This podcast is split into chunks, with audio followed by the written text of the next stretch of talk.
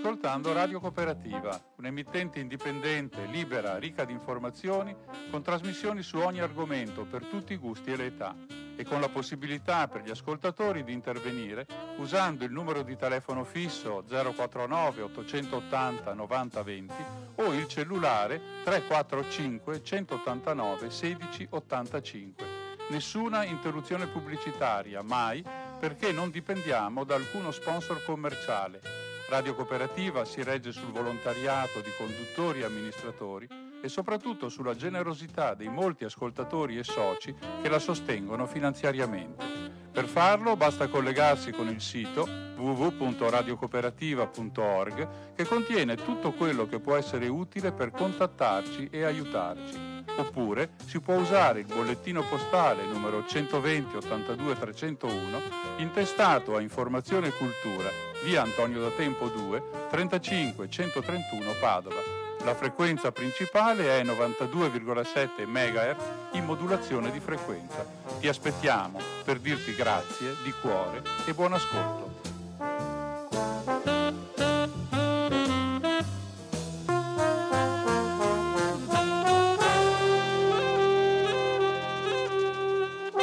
Buona giornata da Radio Cooperativa, venerdì 2 giugno 2023. Umberto dai microfoni vi saluta, vi augura una buona fine di giornata, una buona fine di questa giornata festiva, che è una delle giornate festive più importanti dal punto di vista quantomeno civile della nostra Italia repubblicana.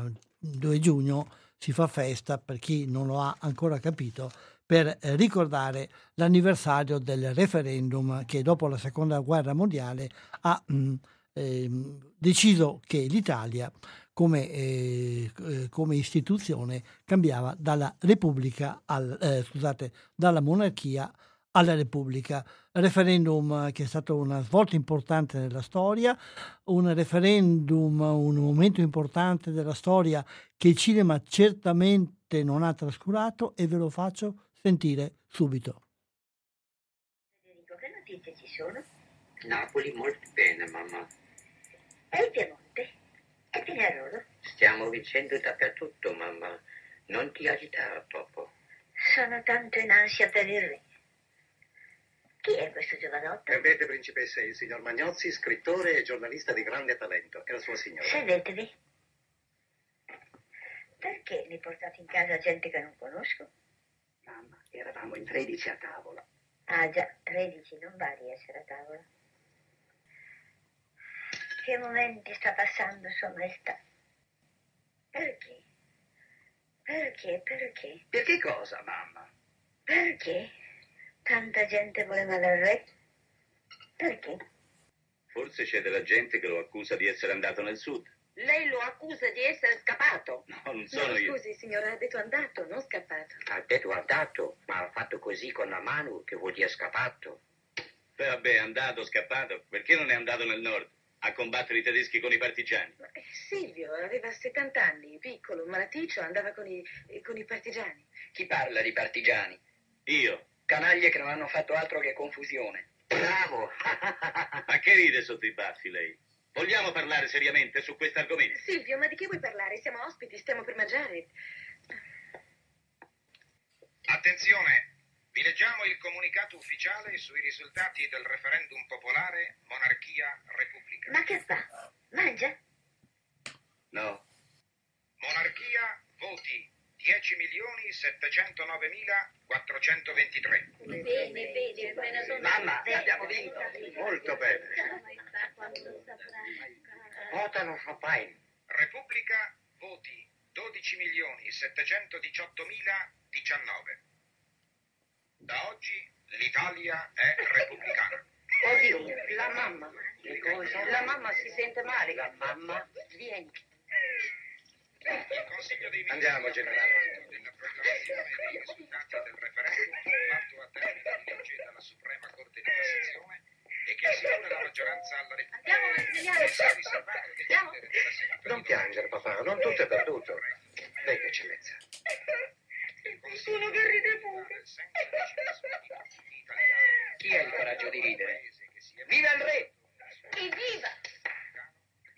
Canaglie. Vieni, caro, vieni. Non si presti a provocazione di elementi faziosi. Nella sicurezza che nessuno potrà più strappargli la vittoria. Che facciamo? Ce ne dobbiamo andare? Oh, sì, sì, mangiamo e poi ce ne andiamo. Il governo rimane interamente garante.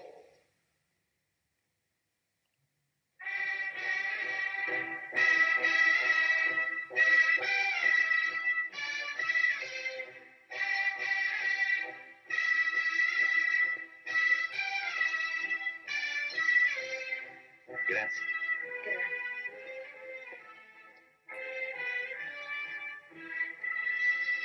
Alla tua salute. Alla tua.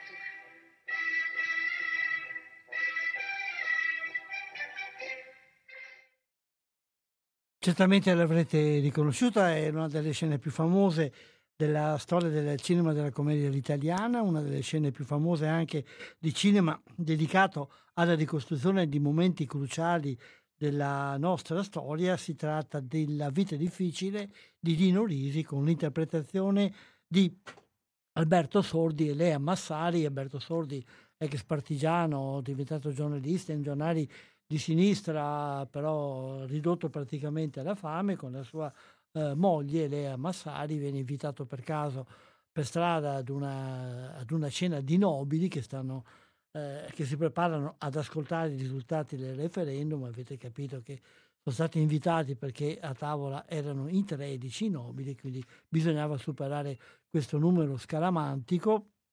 E durante la cena lussuosa e veramente succulenta, soprattutto per loro che stanno morendo di fame, vengono detti i risultati, dai quali risulta la vittoria della Repubblica, la sconfitta della monarchia. Tutti i nobili disperati si alzano, vanno via, rimangono solo loro due con il piatto pieno di buon cibo, e si mettono a mangiare mentre, come avete sentito, dopo lo stappo dello spumante, la radio trasmette l'inno nazionale, che a questo punto acquista un doppio significato, un significato irrisorio, deludente nei confronti di coloro che hanno perso, ed anche grazie ad una carrellata all'indietro che amplia il campo, quasi un segno di speranza verso il futuro di una Italia dove i poveracci mangeranno almeno come mangiavano i ricchi e i nobili. È un film che non è l'unico che il cinema italiano ha dedicato a questa storia. L'elenco sarebbe lungo, non ci fermiamo in questa trasmissione, questo sguardo storico. Ricordiamo soprattutto il fatto, direi che è importante, che diversi film della commedia italiana si sono ambientati in questo periodo. Altro tipico esempio di questo ripercorrere il passato, dalla fine della guerra fino praticamente alla seconda metà del Novecento, è C'eravamo tanto amati, dove ritroviamo i grandi mostri della recitazione della commedia all'italiana, dove di nuovo si parte dall'Italia nuova venuta fuori dalla guerra, un'Italia nuova che però non è così diversa da quella che era prima, e nel senso di una vita difficile, di una nuova Italia difficile, nonostante il segno di speranza che è dato alla fine della scena della cena. Nel resto del film di Dino Risi fa emergere pure un senso di amarezza nel confronto fra le speranze del passato e la realtà del presente, di quello che allora era futuro, ma che poi è diventato un presente non certo incoraggiante come erano le premesse di quel tempo. Dedichiamo giustamente questi minuti, questa parte iniziale della trasmissione di Radio Cooperativa Cinema 2, vi ricordo una trasmissione che si occupa di cinema e si occupa cercando soprattutto di mettere in risalto le cose che capitano nel territorio per quanto riguarda il mondo del cinema, e si occupa anche di cercare di utilizzare il cinema come momento di crescita culturale, di farlo rilevare, di rilevare l'importanza del cinema come momento di crescita culturale, ma anche di crescita civile e sociale. Per questo mi pare importante poter fare questa trasmissione oggi in una festa che ci ricorda questo momento cruciale, direi sul quale è molto importante anche oggi riflettere, ritrovare quelle radici della nostra cultura, della nostra realtà repubblicana, che a mio parere oggi probabilmente si vanno un po' marcendo e sgretolando, non soltanto dal punto di vista politico, ma anche dal punto di vista della nostra cultura, del nostro modo di essere e del nostro modo di fare società e di fare civiltà. Referendum, fine della guerra, fine dell'oppressione nazista e prima fascista, un momento di libertà, un momento di grande speranza verso il futuro, e questo ai nostri giorni ci porta ad un'altra realtà nella quale la difesa della democrazia, l'aspirazione alla libertà, la lotta contro l'oppressione sono tre temi che vengono continuamente citati quando si ricorda di questo evento, e certamente avete capito che si tratta della guerra in Ucraina, dell'aggressione da parte della Russia dall'Ucraina e la difesa militare dell'Ucraina, una realtà nella quale i nostri mezzi di informazione di tutti i tipi ritornano ogni giorno, una realtà nella quale il racconto molto spesso è falsato da una tentazione, anzi più di una tentazione, da un cedere alla tentazione della propaganda che viene fatta non soltanto da coloro che sono direttamente coinvolti, che sarebbe anche passabile, ma da tutto il resto del mondo, che invece di aiutare a spingere questi due contendenti a trovare una strada per il superamento del conflitto e per una pace, invece sanno soffiare sul fuoco in modo che questo arda molto meglio, perché gli interessi di tanta parte del mondo, da una parte e dall'altra, sono quelli che questa guerra, questa carneficina da una parte e dall'altra continui. Dico queste cose perché ho avuto nei giorni scorsi l'occasione di incontrare una giovane regista ucraina dal nome direi un po' difficilmente pronunciabile per noi, tento di farlo. Si tratta di Marysia Nikitjuk, una regista trentenne, 35enne circa, una delle giovani registe che avevano cominciato ad affermarsi in una cinematografia, come vedremo dopo, che stava nascendo con molte difficoltà, la quale aveva presentato un suo film al Festival di Berlino del 17-18, adesso non ricordo bene, ed era stato molto apprezzato.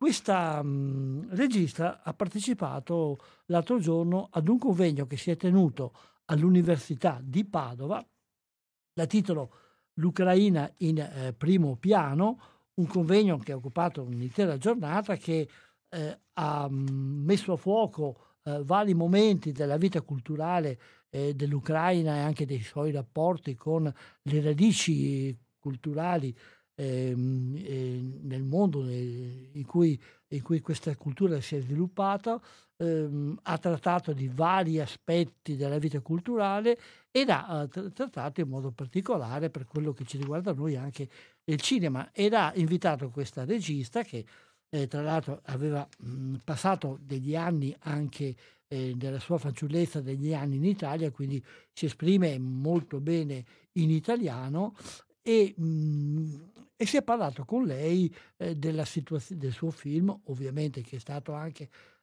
proiettato, e si è parlato della situazione in generale dell'Ucraina, della cultura, del cinema ucraino. Naturalmente non poteva venire ogni tanto il riferimento alla guerra, però ecco, quello che era interessante in questo in questo convegno, in questo dialogo, in questo incontro con la regista, è che non si è parlato soltanto di guerra.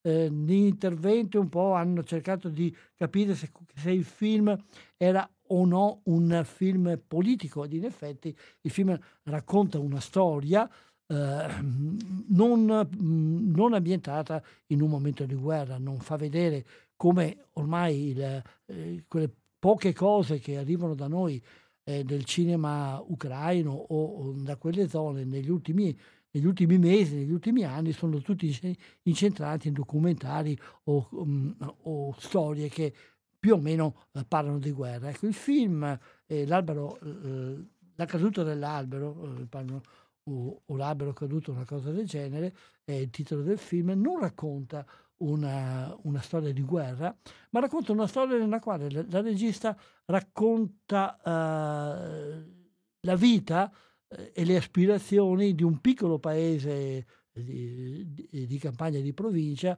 dove la pressione sociale incide fortemente nel desiderio di crearsi una vita da parte soprattutto dei giovani e dei bambini. Quindi questo grande desiderio di libertà, questo grande desiderio di vita, che in fondo poi è la cosa che emerge anche durante una guerra, questo desiderio di vivere non è oppresso soltanto dalle bombe, dai missili, dai razzi, dai droni, ma è oppresso a volte anche da altre cose, come sono le abitudini, le tradizioni culturali, il paternalismo o altre cose che stringono in una morsa di obblighi la vita delle persone, in modo particolare delle donne. Velocemente la storia racconta di una giovane che abita in un paese di campagna, che vive con la nonna, ed è fortemente innamorata di un ragazzo che però fa parte di una compagnia di nomadi, di zingari, e per questo è condannata e vista male non solamente in famiglia ma anche da tutta la gente del paese. Poi su questo si intreccia anche una vicenda così di crimine all'interno del gruppo dei giovani nomadi, e lei si trova la sua vita troncata, il suo desiderio troncato, e decide alla fine malamente di sposare un giovane possidente della zona, però nel momento in cui si realizza il matrimonio, ecco, riparte in lei con un piccolo segnale la speranza che forse la sua vera storia d'amore potrebbe anche continuare. Quindi lei si vede chiusa in un sacrificio e fortemente tentata di uscire, di andare, di abbandonare. Il tutto poi è visto anche, raccontato, con immagini anche molto fantasiose, dagli occhi di una bambina che alla fine prende il volo e viaggia anche lei verso la libertà. Un film complesso, perché c'è dentro la società, c'è dentro il desiderio di libertà, il desiderio di vita, e c'è anche tutto un repertorio di fantasia, di legame con la cultura folclorica del paese, e quindi un film che ci aiuta a pensare e a ragionare su quel territorio fortemente martoriato dalla guerra, non soltanto in termini di guerra e di violenza, ma in termini anche di una realtà umana nella quale la vita è difficile, dove i desideri, la volontà, il desiderio di libertà degli individui è oppresso sempre da qualcosa, per cui la libertà, la voglia di vivere sono delle cose per le quali continuamente si deve lottare. Sentiamo però adesso l'intervista che la regista mi ha rilasciato. È stata fatta all'aperto in una condizione un po' di rumore di fondo, di altre cose, quindi dal punto di vista tecnico non è perfetta, però è chiaramente comprensibile e come dicevo prima lei parla bene, in maniera molto comprensibile l'italiano, però naturalmente con i tentennamenti di una persona che da molto tempo non frequenta questa lingua. Quindi sentiamo allora questa intervista con Marysia Nikitjuk.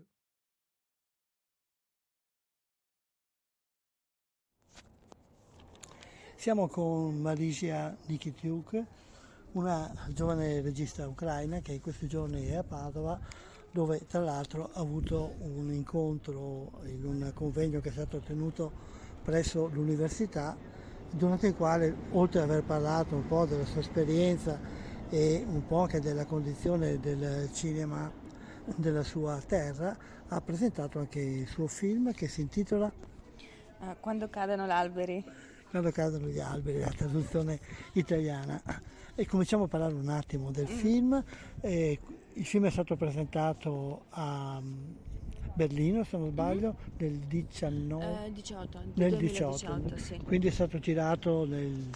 Sì, è stato girato dopo per tanti festival. La premiera è stata a Berlinale, a Panorama, dopo si è andata anche a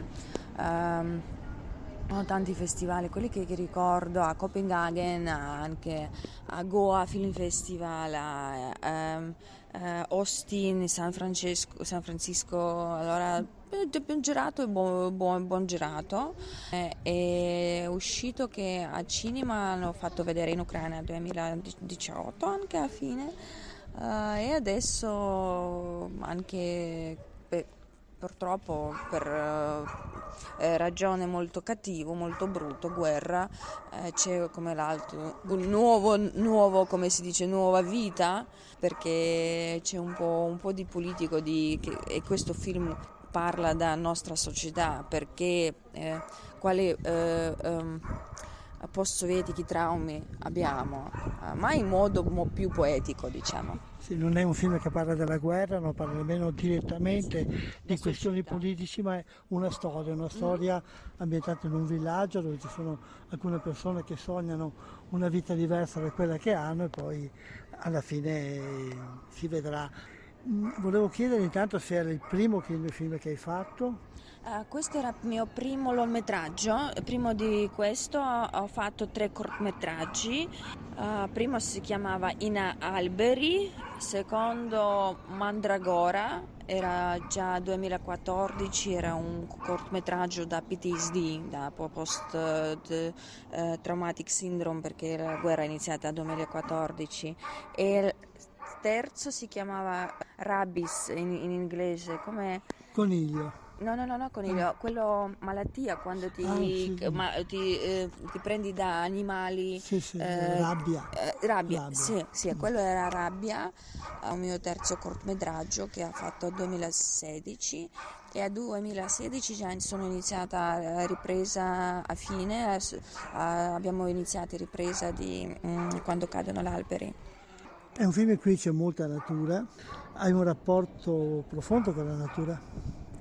Sì, volevo fare così con natura, che per me era una infatti è storia di una giovane che e questo è molto collegato di che quando sei giovane tutto sei aperto e anche natura è esagerata, e volevo fare vedere queste più cose vitali che durante la storia società ti chiude, come a prigione, infatti, e che io faccio vedere all'inizio una cosa vitale molto piena di fiori, di alberi, quelli grandi con nebbia, e dopo come un pochettino questo chiude, ti chiude, e se tu non come si dice, fight, non reagisci, sì, diventi perdi, ti rimani chiusa. Sì, rimani chiusa, ma all'inizio siamo tutti molto liberi, e anche questa bambina, c'è anche il personaggio di 4 anni,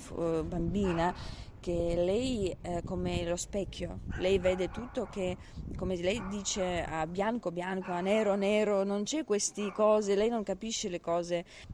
da società che deve essere più normale o qualcosa. Lei dice le cose che lei capisce, che le vede con i suoi occhi, ma comunque già il protagonista lei fa sbagli, diciamo, secondo me.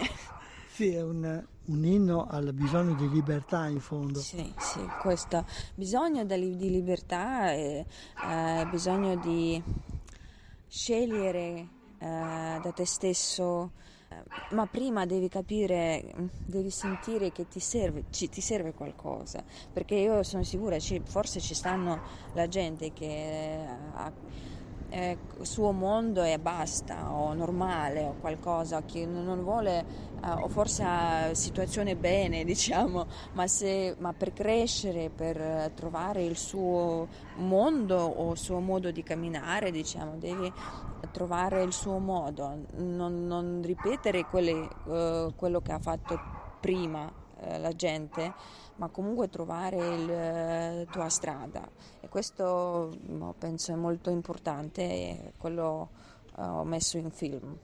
Sì, ci sono attorno ai due personaggi principali, che sono appunto la ragazza e la bambina, che sognano questo sogno di fare la loro vita come la vorrebbero, però c'è tutto un mondo che impedisce di fare questo, è il paese, è la situazione generale, sono gli altri che ti osservano e che ti dicono quello che devi fare.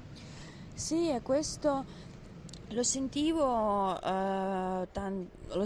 tanto, che c'è che la nostra società a Ucraina, ma anche non solo Ucraina, ma in Ucraina prima di 2014 io sentivo tanta, diciamo, questi post-sovietic inerzia, sì.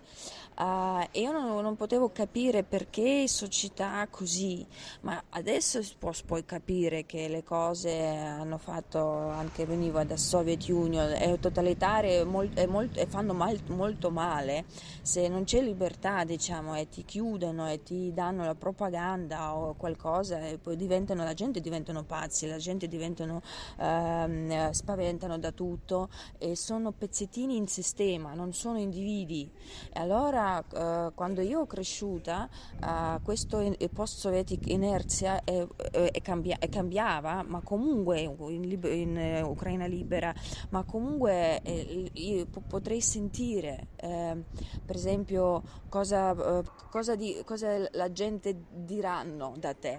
Ma infatti non c'è senso di pensare cosa diranno la gente se tu non sbagli, è solo quella persona che non fa niente. Allora, e questo viene da noi in Ucraina, viene da Gulag, da repressioni. Se tu sei diverso, domani ti scrivono l'anonimo e tu vai a Gulag, o ti ammazzano, da Stalinismo, anche in Brezhnev. Quello sentivo, non capivo perché così, ma sentivo, e allora queste traume mentali, perché non è che tu devi combattere con società. Se società comunque c'è, a tutti società c'è la gente più tradizionale e la gente più liberale, che vogliono andare, quando loro stanno in dialogo, discussione, questo si chiama democrazia, diciamo, perché infatti c'è la gente che vogliono rimanere a regole così, ma non fanno questo in paesi democratici. Questo non è una... se tu non vuoi vivere a regole, diciamo, non vai a prigione, o non ti fanno una brutta cosa con te. E l'Ucraina, infatti, i paesi che sono stati in totalitario sistema, quando la liberano, ti serve veramente 2-3 generazioni di trovare un modo normale. Per esempio mia nonna sempre gridava e mi diceva che io facevo mangiare tutte con pane, tutto, anche i macaroni, ma come mangi pasta con pane? È un po' strano, neanche non tanto buono. Ma mia nonna si è vista Holodomor a 32-33 e lei così spaventata quando era piccola che mi diceva favole da re e da principessi che principessi che vedono come mangiano la bambini, perché lei ha vista questo, è andata a coscienza, sotto coscienza, sì.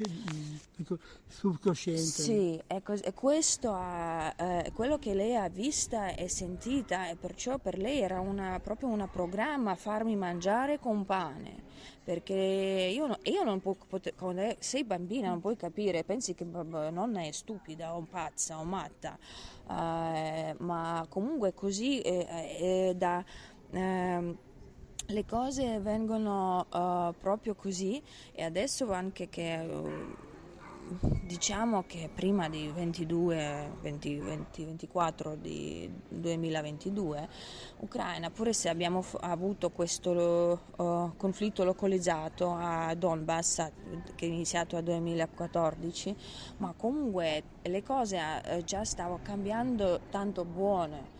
Che nuove generazioni che come fanno con i bimbi, come crescono, vanno a psicologi, che le cose migliorando. Sì, tanto migliorando.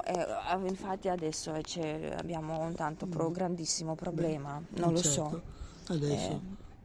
E io ho paura che perché questi stress e traumi che se Ucraina vincerà e tutto sarà bene, comunque le cose, l'economica rovinata, la gente, il psichico è tanto rovinato. Per esempio io vivo a Kiev, ma adesso ogni notte bombano il Kiev, allora non puoi dormire, a meno se anche non sei a guerra come soldato, a paese non puoi dormire, e i russi fanno questo per far male, sì, certo. Per impaurire, per fare sì. Sì, insomma, la guerra lascia molte cose da ricostruire, sì.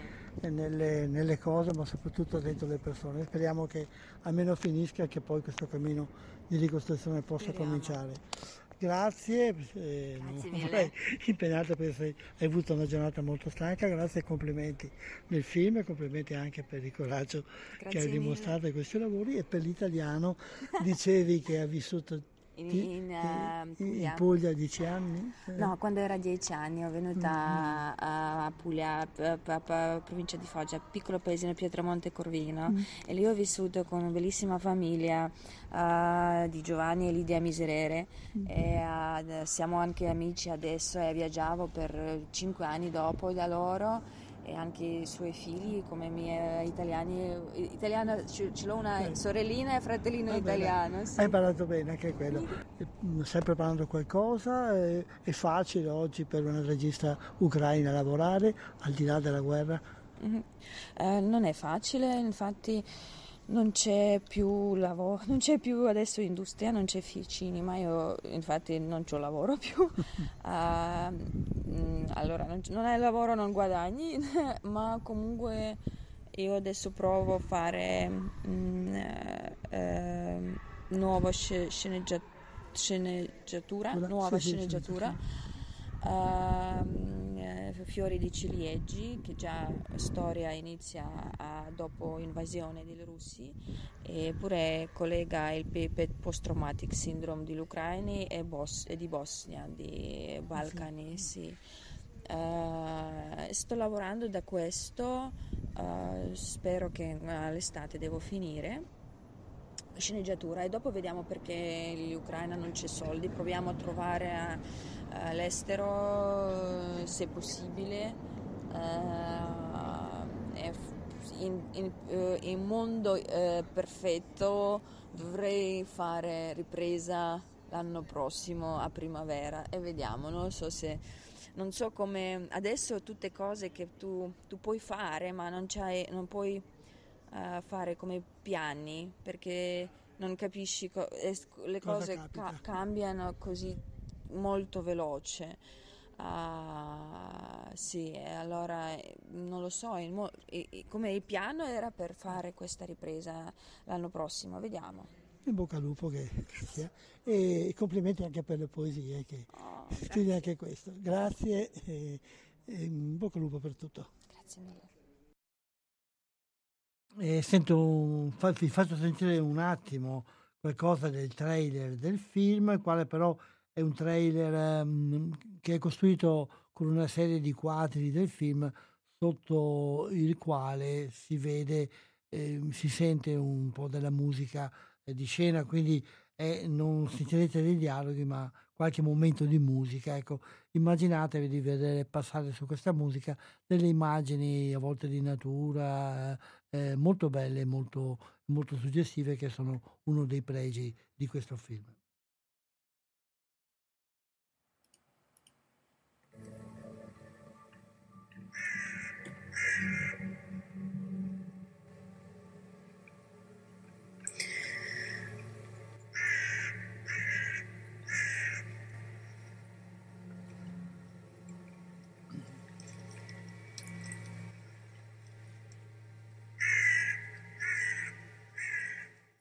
Notate che oltre alle immagini e a questa musica c'è anche il verso del corvo, e questo è molto significativo dell'introduzione del male in un mondo, in una società che è, come diceva nell'intervista, un po' ogni società ha questi limiti, ha la gente che nelle varie generazioni sviluppa una reazione a certi momenti che hanno dovuto vivere e poi vorrebbe imporre le cose che ha vissuto e le abitudini che ha preso, le vorrebbe imporre anche alle nuove generazioni, che invece, vivendo in una situazione diversa, aspirano ad altre cose.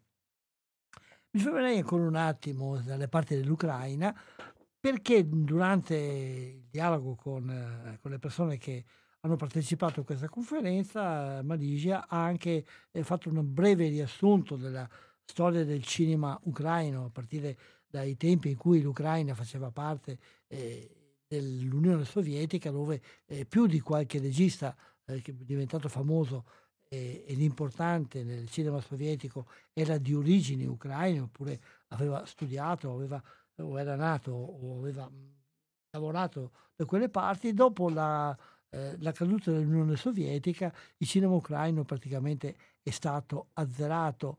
L'Ucraina è diventato un set ampiamente utilizzato dalle truppe russe, un po' come capitava per l'Italia anche alla fine della Seconda Guerra Mondiale, perché in Ucraina tutto costava molto meno e quindi per la produzione dei film russi era molto conveniente andarci, però portava poco lavoro soprattutto per quanto riguarda i compiti più artistici, più creativi, più direttivi nella produzione di un film, che quelli erano in mano solamente ai russi, che pagavano. Poi per i lavori un po' secondari, di secondo piano, si riusciva a trovare qualcosa, però sempre in maniera molto poco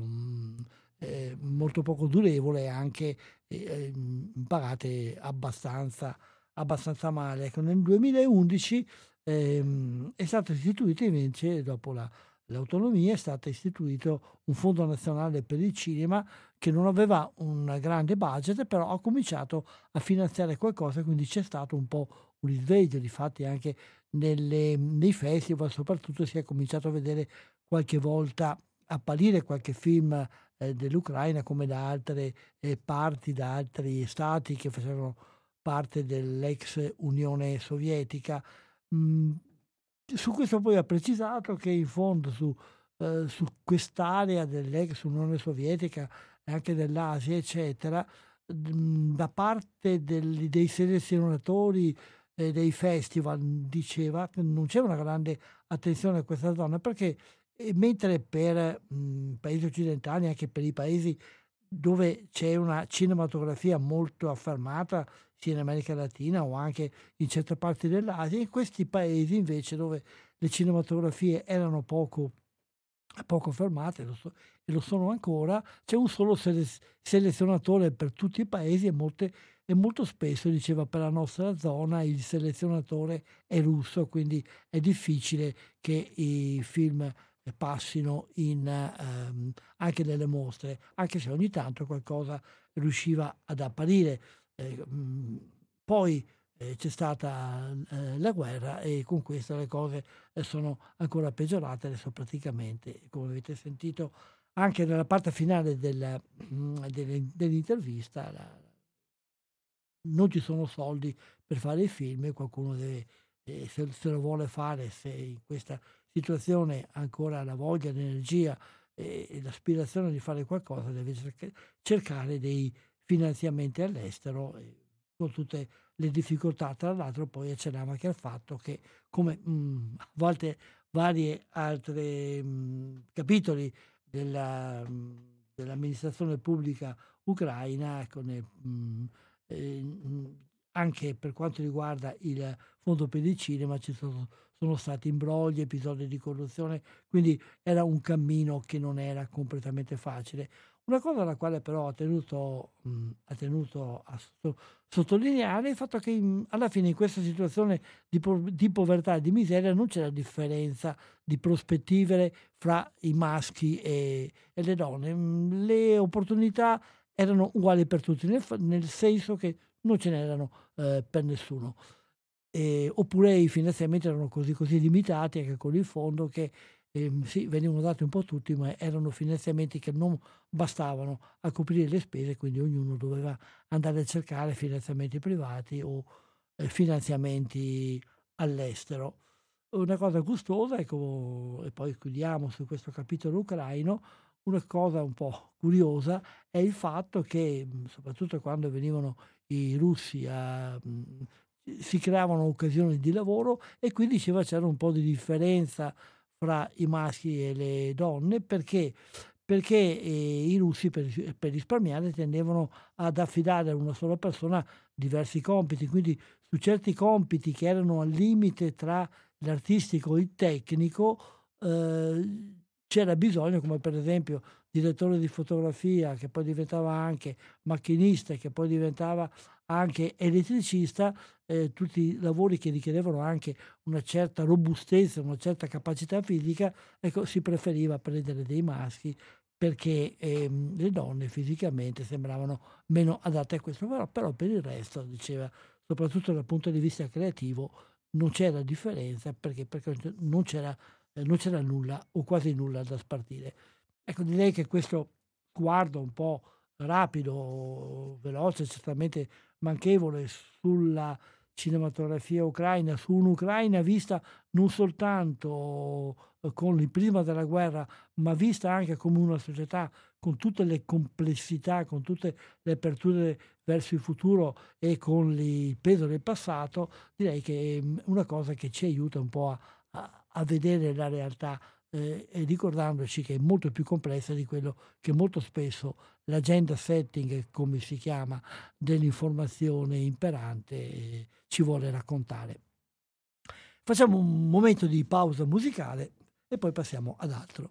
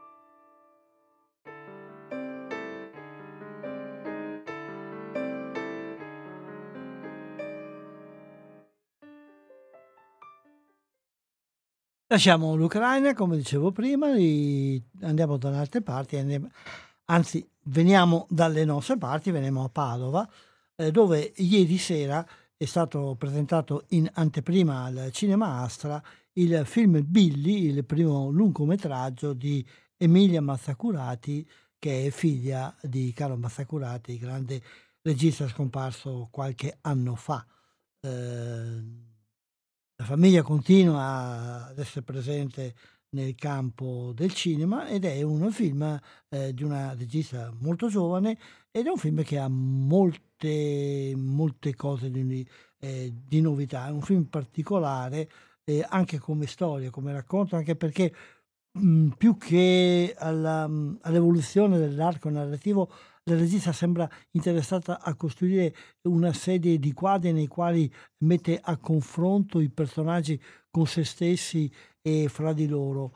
È una storia che accenno appena, perché vale la pena di scoprirla, di gustarla, ecco, direi. Vedendo il film, è la storia di un ragazzo giovane, insomma, al di là dell'adolescenza, sui 20 anni, che vive in una situazione un po' particolare. Il film è tutto giocato fra la realtà, la fantasia, il sogno, l'impressione, l'approfondimento psicologico. Comunque una situazione di disagio, con una madre svanita, lui si trova sempre a giocare con i bambini che sembrano molto più adulti e più maturi a volte di lui, e anche degli altri personaggi maschili, che sono tutti quanti un po' presi da un'incertezza, da una incapacità in fondo di vivere e di fare delle scelte. Il personaggio emblematico è un ex cantante, chitarrista, che il Billy, il protagonista, quando era bambino amava moltissimo, era un suo grande appassionato, un grande fan, e aveva inventato anche una sua trasmissione, un suo podcast radiofonico nel quale seguiva questo suo idolo, che però poi ad un certo momento della sua vita ha smesso di suonare, è fuggito in fondo dalle responsabilità, non solamente quelle del lavoro, ma anche quelle dei rapporti effettivi, della famiglia, eccetera, e va a vivere assieme ad un altro personaggio così che si è messo ai margini della vita, in un barcone che è parcheggiato sulle rive di un fiume. Il film proprio si sviluppa fra questi tentativi di diventare qualcosa, tentativi di fare qualcosa, approcci alla vita, e un andare avanti e un tirarsi indietro. Poi la finale vedrete voi se viene fatto un passo decisivo oppure se si continua in questo andirivieni, in questa incapacità di vivere. È un tema abbastanza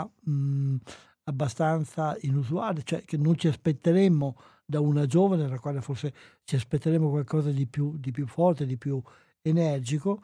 L'altro aspetto molto importante, molto bello del film è la creazione di un quadro di vita provinciale ben delineato, ben fatto, ben costruito, anche per quanto riguarda le scenografie, le scelte delle locazioni in cui viene girato, e poi la collaborazione di un gruppo di attori molto bravi, e che conosciamo un po', da Citrana allo stesso Alessandro Gassman e ad altri, che sono un po' icone anche del cinema, di un certo cinema veneto, del cinema di suo padre, ma anche con Battiston, per esempio, che vediamo ancora a essere protagonisti di un certo tipo di cinema che ha ormai acquisito alcuni punti di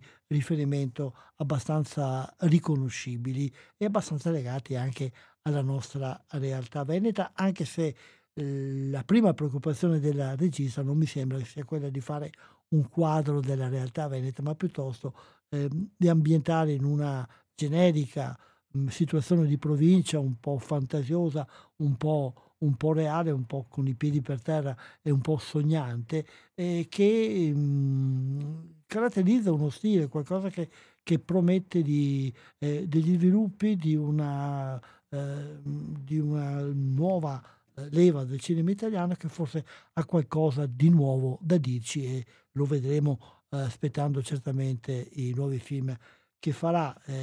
Lo consiglio un po' perché è qualcosa che emerge dalla nostra cultura, e anche perché, come vi dicevo, ha molti spunti interessanti, molti spunti che promettono bene per il futuro.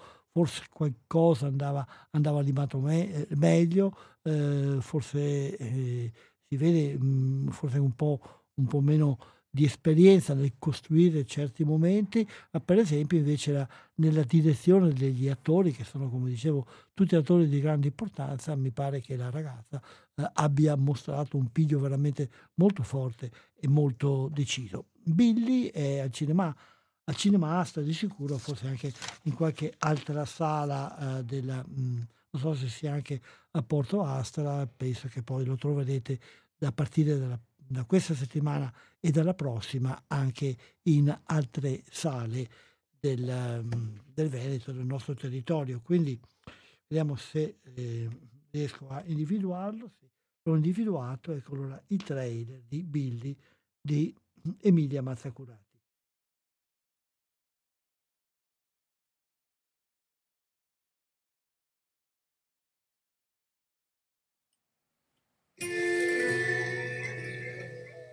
La gente qui non è poi così male.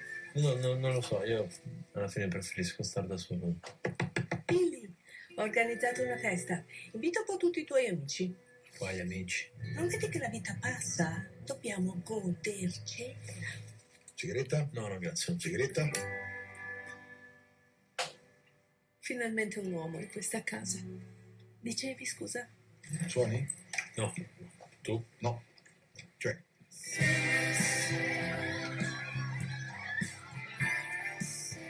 Ma abitavi qui anche tu?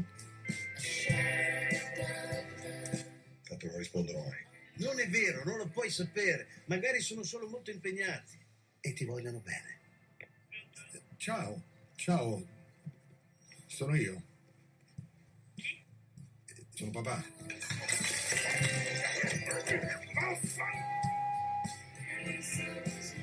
Vorrei essere solo di quei tre. Andresti. Tu hai detto di ammirare il mio coraggio. Sì, intendevo che ci vuole coraggio ad andarsi. No, ci vuole molto più coraggio a restare. Stai andando a cercarlo, vero? Bel tramonto, eh? Bellissimo. Questo era Billy di Emilia Mazzacurati. Vi ricordo che state ascoltando la rubrica Cinema 2 dalle onde di Radio Cooperativa, che trasmette dagli studi di Strada Battaglia, in provincia di Padova, in comune di Albignasego. Questa è la rubrica, ripeto, Cinema 2 quindicinale, che si occupa di cinema.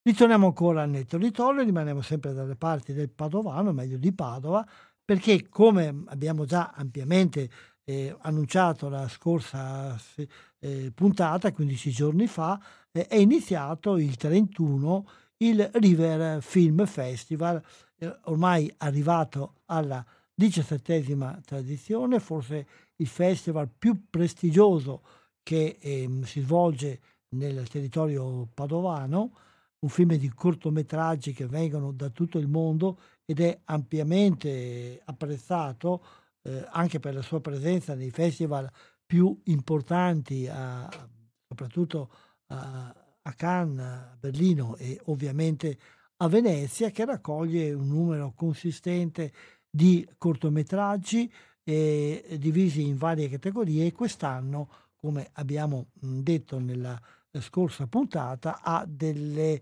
occasioni particolari. La prima è stata la serata dell'inaugurazione con la presenza del musicista Paolo Fresu, che ha suonato le musiche che ha creato per il film che è stato il film di apertura.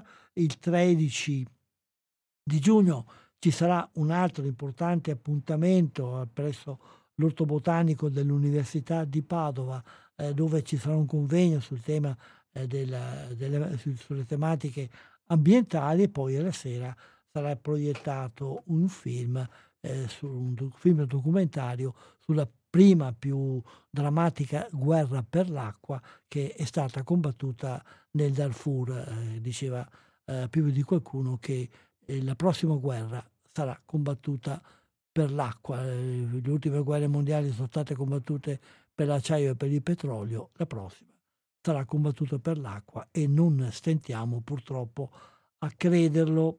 E il festival, il River Festival, si avvale anche questa volontà, questa capacità di portare alla ribalta delle tematiche importanti che riguardano anche la vita nostra personale e soprattutto quella sociale. E la caratteristica principale di questo festival è il fatto che la sua location, come amano dire quelli che se ne intendono, cioè il luogo in cui viene svolto il festival, è la gradinata in zona Portello. Il Portello era il porto fluviale che, da cui partivano i battelli che da Padova andavano a Venezia attraverso il Brenta, e il porto era costituito anche da una gradinata attraverso la quale si scendeva dall'argine per montare sulle barche e sui natanti, e su questa gradinata, che è stata meritoriamente scoperta qualche decennio fa, dopo che era stata completamente sepolta, su questa gradinata si siedono gli spettatori, mentre lo schermo è ancorato su una zattera proprio al centro del fiume, del Banchiglione, che passa proprio in questa direzione. Radio Cooperativa è media partner di questa iniziativa da alcuni anni, e quest'anno abbiamo trovato un accordo con gli organizzatori, per cui ogni giorno vi viene ricordato dalle onde di questa radio, viene ricordato il programma della giornata. Principalmente ricordo del programma viene fatto alla mattina al termine della trasmissione e lettura dei giornali, e poi viene registrato per alcuni giorni una serie di spot, vengono registrati una serie di spot che vengono mandati durante la giornata per ricordare. Il festival è cominciato il 31, vediamo allora un attimo il programma, anche qui in questo momento, poi lo sentirete quando verrà rimesso in onda in questi spot, ma adesso diamo un'occhiata al programma di questa sera, delle prossime sere. Questa sera c'è una serie di cortometraggi. Il primo è un tedesco che scusate, dimenticavo che il tema di questa serata, di questa sera, è l'Iran. Quindi il primo film è un film un po' satirico nel quale c'è una finta premiazione a livello internazionale di quello che è giudicato il miglior regime del mondo, che naturalmente è quello iraniano, e c'è il capo della Repubblica Islamica che fa un suo discorso nel quale viene preso un po' in giro, ma un po' anche viene rivelato attraverso documenti reali un po' quello che è la mentalità dei capi dell'Iran di oggi. Altre cose, ne segnalo un altro che è interessante, perché siamo sempre in problematica iraniana. C'è una coppia di un uomo e una donna, la donna per motivi vari è calva, l'uomo invece ha i capelli lunghi, e nasce una discussione su chi e come cioè a chi debba essere mandata una multa perché non indossa il hijab, o altre cose. Quindi una serie di appuntamenti questa sera dedicati alle problematiche iraniane. L'inizio è fra le 21:15 e 22, a seconda di come andrà l'illuminazione del luogo. Domani invece abbiamo una serie di cortometraggi, sempre fra le 22 e le 24 circa, più o meno più vari, come Provenienza. Ne cito un paio. C'è uno sceneggiatore in Spagna, che si accorge che il suo nuovo programma può essere usato come fonte di insegnamento per i terroristi islamici, allora entra in crisi sulla modalità con la quale deve esercitare il proprio lavoro. Poi questo, un film turco nel quale ci sono due fratelli che cercano il padre per ottenere la loro parte di eredità. Il padre è appena venuto da casa e loro vogliono anche la loro parte, ma fra di loro il padre e anche fra di loro non ci sono rapporti molto, molto amichevoli. Domenica 4 abbiamo un cortometraggio, però 30 minuti, tedesco, nelle quali con i toni della commedia la polizia cerca di capire se due immigrati che vogliono sposarsi si amano veramente oppure lo fanno per ottenere il permesso di soggiorno, ed è un po' comica la maniera, ma anche preoccupante la maniera con cui penetrano nella vita intima delle persone. Un altro film questa volta è indiano e racconta del receptionist di un hotel che riprende i rapporti sessuali dei suoi clienti e poi vende le cassette a chi le vuole comprare, al mercato nero, al mercato illegale, però ad un certo momento si trova di fronte ad una realtà che lo preoccupa e che gli fa riemergere un senso di coscienza, di presa di coscienza di quello che sta facendo. Ecco, questi così due o tre indicazioni di alcuni film che vengono presentati questa sera, domani sera e domenica 4 giugno al River Film Festival. Poi per i programmi ulteriori ripeto, ogni giorno Radio Cooperativa al termine della lettura dei giornali e in vari momenti di intervalli di pausa durante la giornata sentirete ricordare il programma della serata. Facciamo ancora un'altra pausa e facciamo questa volta con i trailer del film che parla della guerra sull'acqua, che verrà presentato il 13 di giugno alla River Film Festival.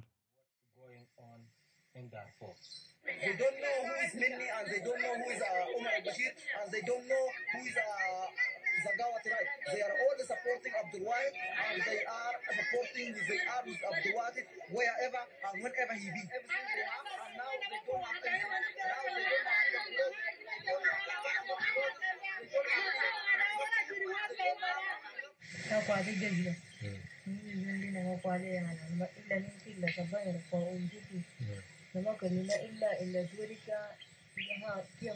to.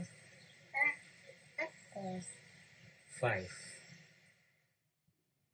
The word Dar in Arabic means native land. The word Fur describes the largest African tribe.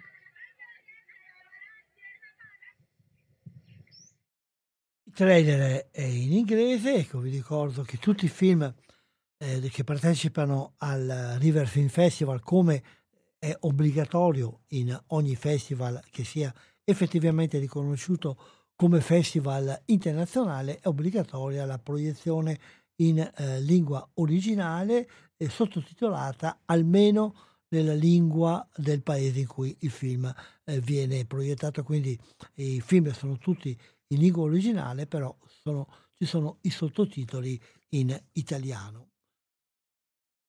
Passiamo ad altre cose che ci sono in questo momento come offerta cinematografica del territorio. Ripeto, io vi parlo di quelle di cui riesco a venire a conoscenza, anzi ritorno a chiedere che se qualcuno conosce qualche iniziativa, qualche rassegna, qualche avvenimento di interesse cinematografico che lui conosce o che nel territorio in cui abita, la nostra rubrica Cinema 2 ha una pagina Facebook, Cinema2 @Coop, ripeto, Cinema2 @Coop, che è una pagina Facebook nella quale potete inviare e postare dei suggerimenti, delle richieste, delle segnalazioni di attività, e ci attiveremo per cercare di farvele conoscere, magari anche di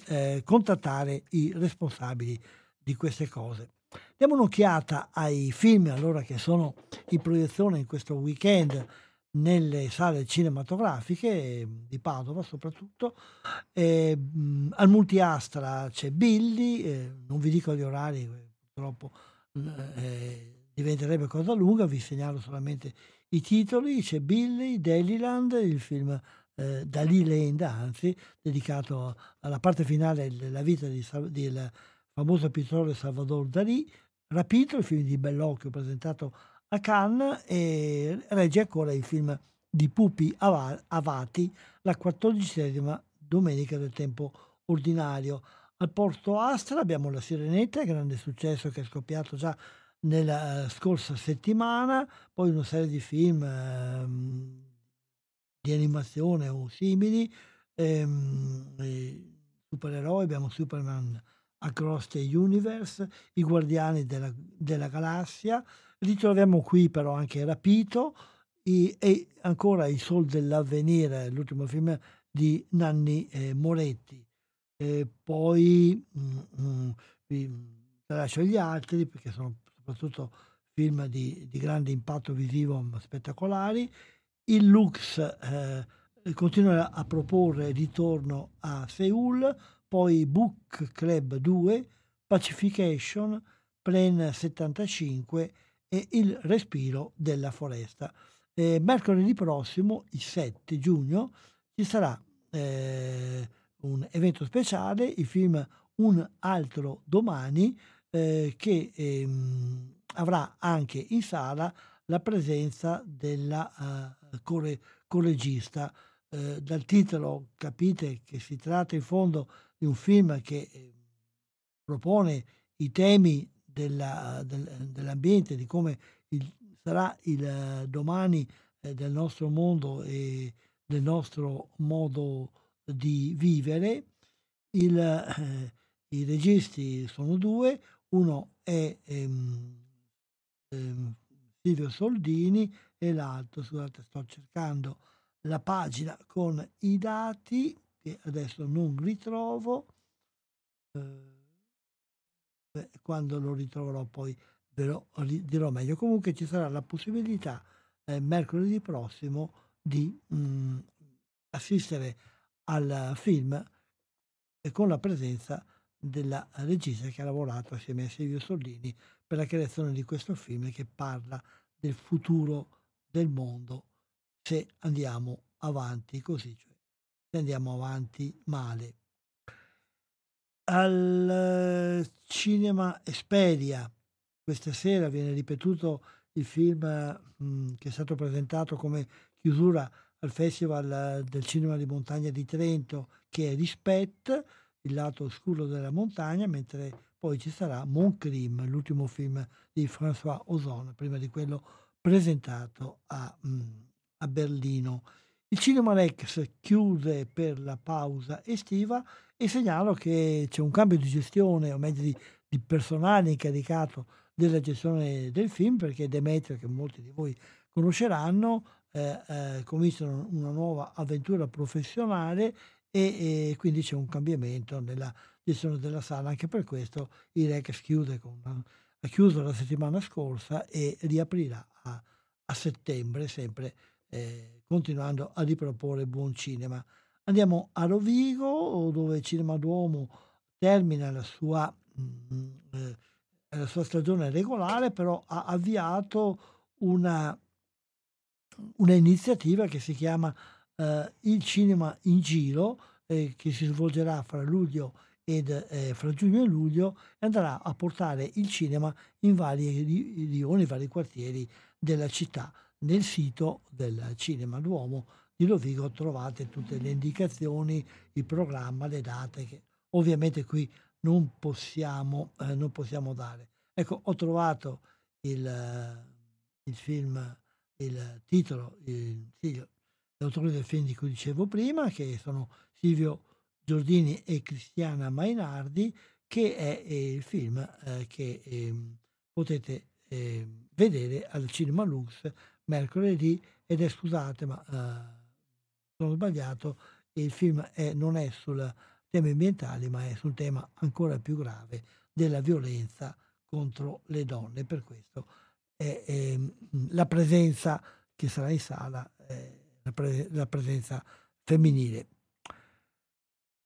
Altra stagione che si sta per aprire per quanto riguarda le proiezioni cinematografiche è la stagione delle arene estive. Sono in preparazione, la più imminente è quella che dell'Arena Romana, quella che è iniziata per moltissimi anni, si è svolta nei giardini dell'Arena davanti alla Cappella di Giotto. Adesso quella località, quella zona di giardini davanti alla Cappella di Giotto è stata inglobata come parte componente del Museo di Padova, quindi non è più disponibile per manifestazioni di questo genere. La manifestazione, che continua però a portare il nome di Arena, viene spostata nel cortile di Palazzo Zuckerman, praticamente dall'altra parte della strada rispetto ai giardini dell'Arena. Comincia il 31 maggio, come dicevo, e propone alcune cose un po' particolari. Per esempio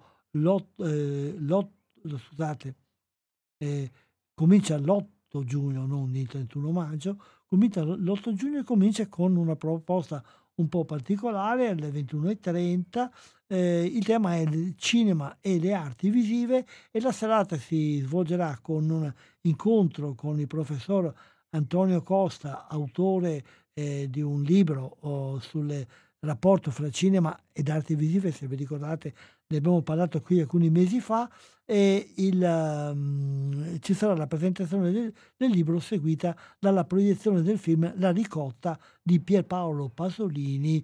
Fra gli interpreti ci sarà anche Orson Welles. È un evento gratuito questa volta.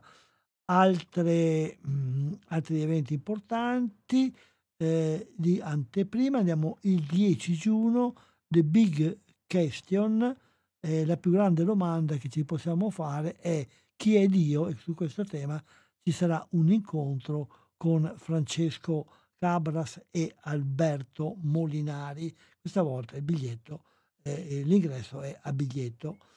Altri film che potete vedere in questo primo scorcio del programma dell'Arena è Ennio di Tornatore, su Ennio Morricone. Poi Prossima fermata a Padova Sud, cortometraggi di 6 giovani autori di un laboratorio che parlano della zona di Padova Sud, coordinati da Karl Magava. Anche di questo abbiamo parlato qualche mese fa qui in trasmissione. Poi la quinta stagione di Isabella Carpesio, che ritrae la Padova nel periodo della pandemia, e poi altre cose. Nel sito dell'Arena Romana potete trovare il programma per ora di giugno e di luglio, con non ancora del tutto completo. Poi ci sarà una seconda parte che verrà rivelata più avanti, che riguarda la parte finale dell'estate, agosto, e la prima parte di settembre. Altro momento importante delle proposte estive del territorio è l'Euganea Film Festival, che questa volta comincia il 21 luglio e si svolgerà fino al 2. Inizierà il 21 giugno e si svolgerà fino al 2 luglio. Ormai l'Euganea Film Festival conferma e rafforza la sua peculiarità, che è quella di creare degli eventi che sono proiezioni cinematografiche, laboratori e altri momenti intrecciati con visite al territorio, con visite a aziende, soprattutto del comparto alimentare tipico, e che si spostano in vari paesi del comparto dei colli. Anche qui il programma dettagliato va visto nel sito di Euganea Film Festival, che è già online, si può già vedere. Altre proposte di cinema estivo, di cinema all'aperto, sono un po' quelle altre tradizionali che ormai si ripetono a Padova. Sicuramente riprenderà sotto le stelle del cinema la rassegna del piccolo teatro in zona Paltana, che comincia il 7 luglio e arriverà al 28 di agosto.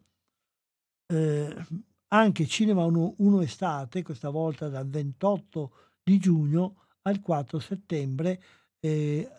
Quest'anno non verrà fatto nei giardini della Rotonda, i quali sono coinvolti in lavori di ristrutturazione che ogni anno, ogni edizione negli ultimi anni, il Cinema 1 ha dovuto un po' sempre fare i conti con i lavori di restauro dei giardini e degli edifici circostanti. Quest'anno purtroppo i lavori sono arrivati ad un tipo di invasività che non permettono la convivenza del lavoro con il Cinema 1 Estate, il quale è stato spostato non molto lontano, in via Raggio di Sole, a qualche centinaio di metri dalla Rotonda, su un bastione delle mura di Padova che è stato recentemente ristrutturato, quindi anche una parte ci sarà anche la possibilità di scoprire una parte di Padova che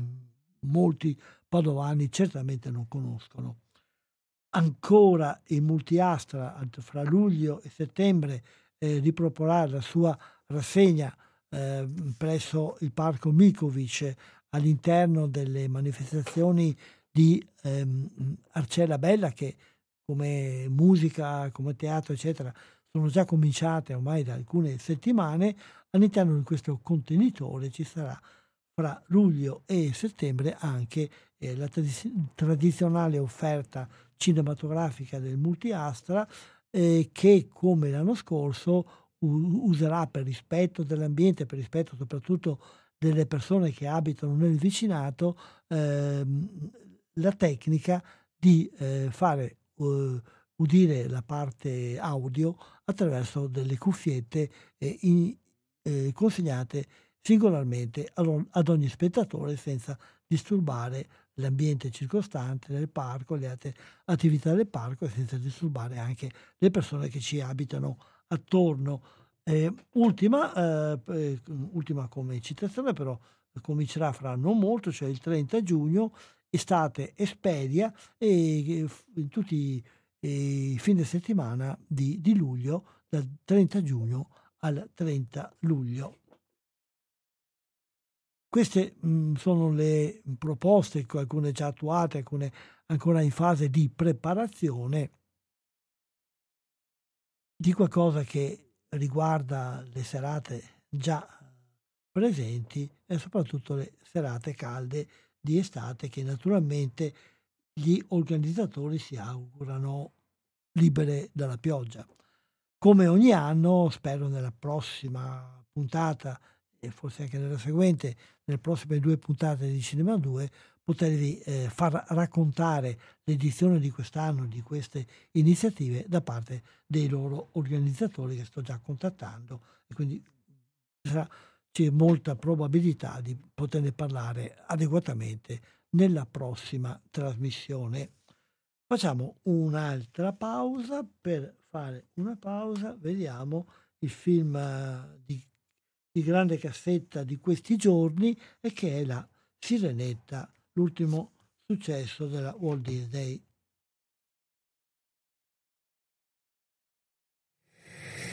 Oddio, i propri posti! Abbandonare la nave!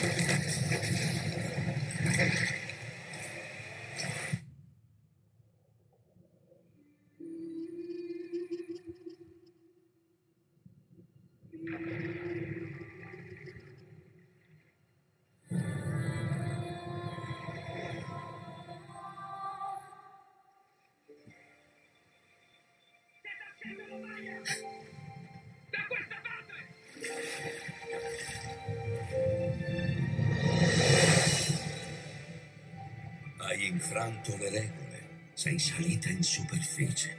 Un uomo stava annegando, dovevo salvarlo. Deve finire questa ossessione per gli umani. Vorrei solo saperne di più. Maria, non farlo! Povera piccola, posso aiutarti? Non puoi vivere in quel mondo se non diventi umana anche tu. È davvero possibile? È quello che so fare meglio.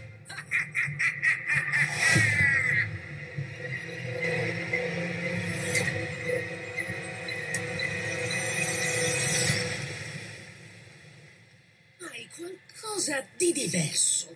Non so bene cosa sia. Non vedi che ha le gambe, idiota! Quando accadrà, no, non lo so.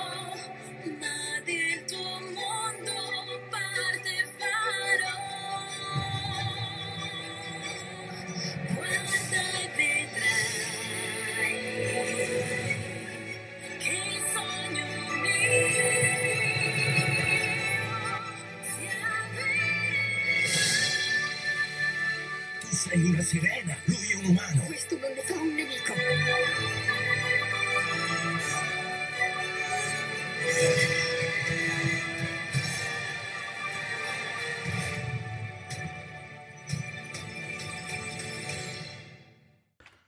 Vi ho parlato di rassegne, di iniziative che allieteranno l'estate con i mezzi del cinema, l'estate che sta ormai cominciando. E l'estate è anche quest'anno un'occasione in cui il governo da una parte ed anche le associazioni dei produttori e dei distributori cercano di invogliare la gente ad andare al cinema. E qui nel Veneto è appena terminata con il mese di maggio la ormai fortunata e decennale, credo, iniziativa dei martedì a 3 euro. Per cui al martedì le sale cinematografiche aderenti, che possono praticamente tutte nel nostro territorio, offrivano la possibilità di vedere un film a 3 euro al martedì. Questo è terminato con il mese di maggio, riprenderà mi pare a novembre se non erro, però per l'estate c'è una nuova iniziativa che ha cominciato la sua vita l'anno scorso ed è Cinema in Festa, che si svolgerà dall'11 al 15 di giugno. In questi giorni, per 5 giorni, dalla domenica a giovedì, quindi sarà possibile andare al cinema spendendo solo 3 euro e mezzo per il biglietto, questo in tutte le sale che hanno aderito a questa iniziativa, che sono parecchie. Sono parecchie, forse quasi tutte le sale che rimangono aperte, perché in questo periodo c'è ormai le sale chiudono la loro stagione della prima parte dell'anno. Parlavo della chiusura del Rex per i padovani, cito anche la chiusura del Cinema Esperia, che con questo weekend finisce le sue offerte regolari per riaprire poi alla fine del mese con la rena estiva. Le piccole sale, soprattutto le monosale, in questo periodo chiudono. Chiuderà fra non molto, credo, anche il Multiastra per spostarsi però nella collocazione all'interno di Arcerabella al Parco Milkovic. Quindi un momento un po' di chiusura, però è un momento in cui le sale che rimangono aperte hanno la possibilità di offrire questo servizio, questa nuova possibilità di andare al cinema a un prezzo ridotto, 3 euro e mezzo, per tutti i film che sono in programmazione in quei 5 giorni, quindi anche i film di prima visione. È un'iniziativa che è al suo secondo anno di attività. L'anno scorso ha avuto un riscontro molto positivo e quest'anno sperano che il riscontro ci sia ancora, e sperano che anche questa iniziativa serva in qualche modo a dare una spinta alla ripresa del cinema, ripresa che c'è, forse negli ultimi mesi non tutti se ne sono accorto, e dipendeva poi dall'anno di confronto con cui si faceva, si segnalava il fatto che la ripresa dei cinema in Italia era lenta, non si erano ancora arrivati ai numeri di pre-pandemia come invece accadeva in altri paesi europei. Questo è vero, però io guardando gli stessi numeri mi accorgevo che una ripresa c'era, dei segnali, soprattutto dopo le festività natalizie, i segnali positivi esistevano, e i riscontri degli ultimi dati da Cinetel. Cinetel è un'azienda che riceve i dati di incasso e di presenze da tutte le sale che appartengono sul circuito, e quindi escluse i multiplex, e tutte le altre sale ci sono dentro. Facendo questo conto si è visto che il periodo dell'ultimo weekend, dal 1 al 31 maggio, ha registrato incassi superiori ai 40 milioni di euro, con 5 milioni e mezzo circa di presenza. E siamo superiori al mese precedente, nonostante il fatto che nel mese precedente ci fosse stata l'uscita del film che ha incassato di più, cioè Super Mario Bros. La differenza con il pre-Covid si sta sempre più assottigliando. Rispetto al maggio 2019, il meno, la cifra che manca per raggiungere i risultati raggiunti nel maggio 19, che ricordo è stato un anno eccezionale per il cinema, ecco, siamo sotto soltanto del 16% per quanto riguarda gli incassi, e siamo anche molto meglio dei mesi precedenti, perché c'è un 5-6% in più in maggio rispetto ad aprile. Quali sono i film che hanno attirato di più gli spettatori? Nel maggio, per tutto il mese di maggio 2023, il primo è stato I Guardiani della Galassia numero 3, poi Fast X, l'ultima puntata di Fast and Furious, poi La Sirenetta, Super Mario Bros, Il Sol dell'Avvenire, poi un horror che non può mancare, La Casa, Il Risveglio del Male. Settima posizione, La 14ª Domenica del Tempo Ordinario di Pupi Avati. Poi entra Rapito, il film di Bellocchio presentato a Cannes, poi The First Slam Dunk, Mavka e La Foresta Incantata è quello che chiude la rassegna dei top 10, cioè dei primi 10, come dicono coloro che hanno imparato l'inglese. Poi il cinema italiano è arrivato nel mese di maggio, anzi nella prima parte dell'anno, dal 1 gennaio al 31 maggio, a 192, quasi 200.000 euro e 27 milioni, cioè 192 milioni di euro e 27 milioni di presenze.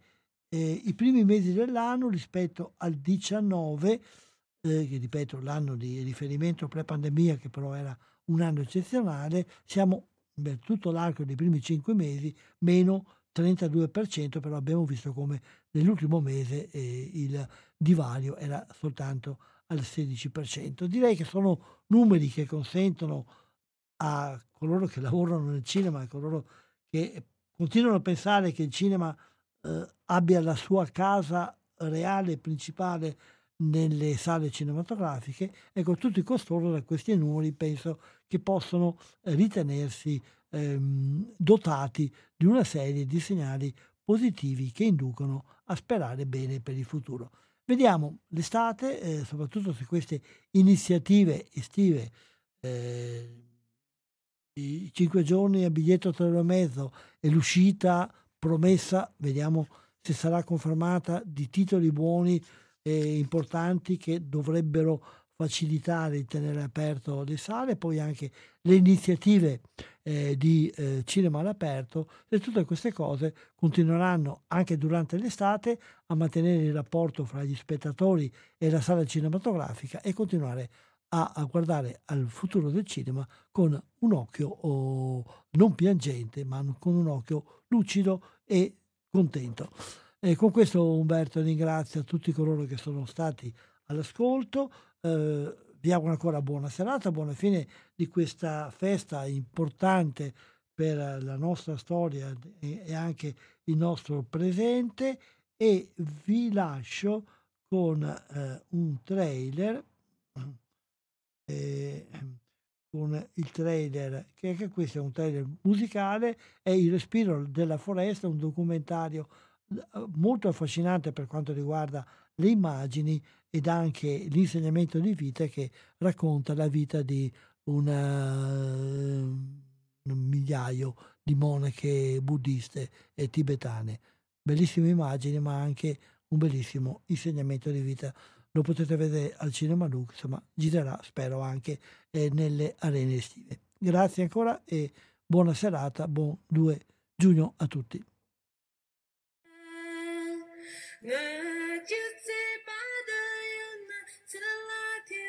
Целую, целую, целую, целую, целую, целую, целую,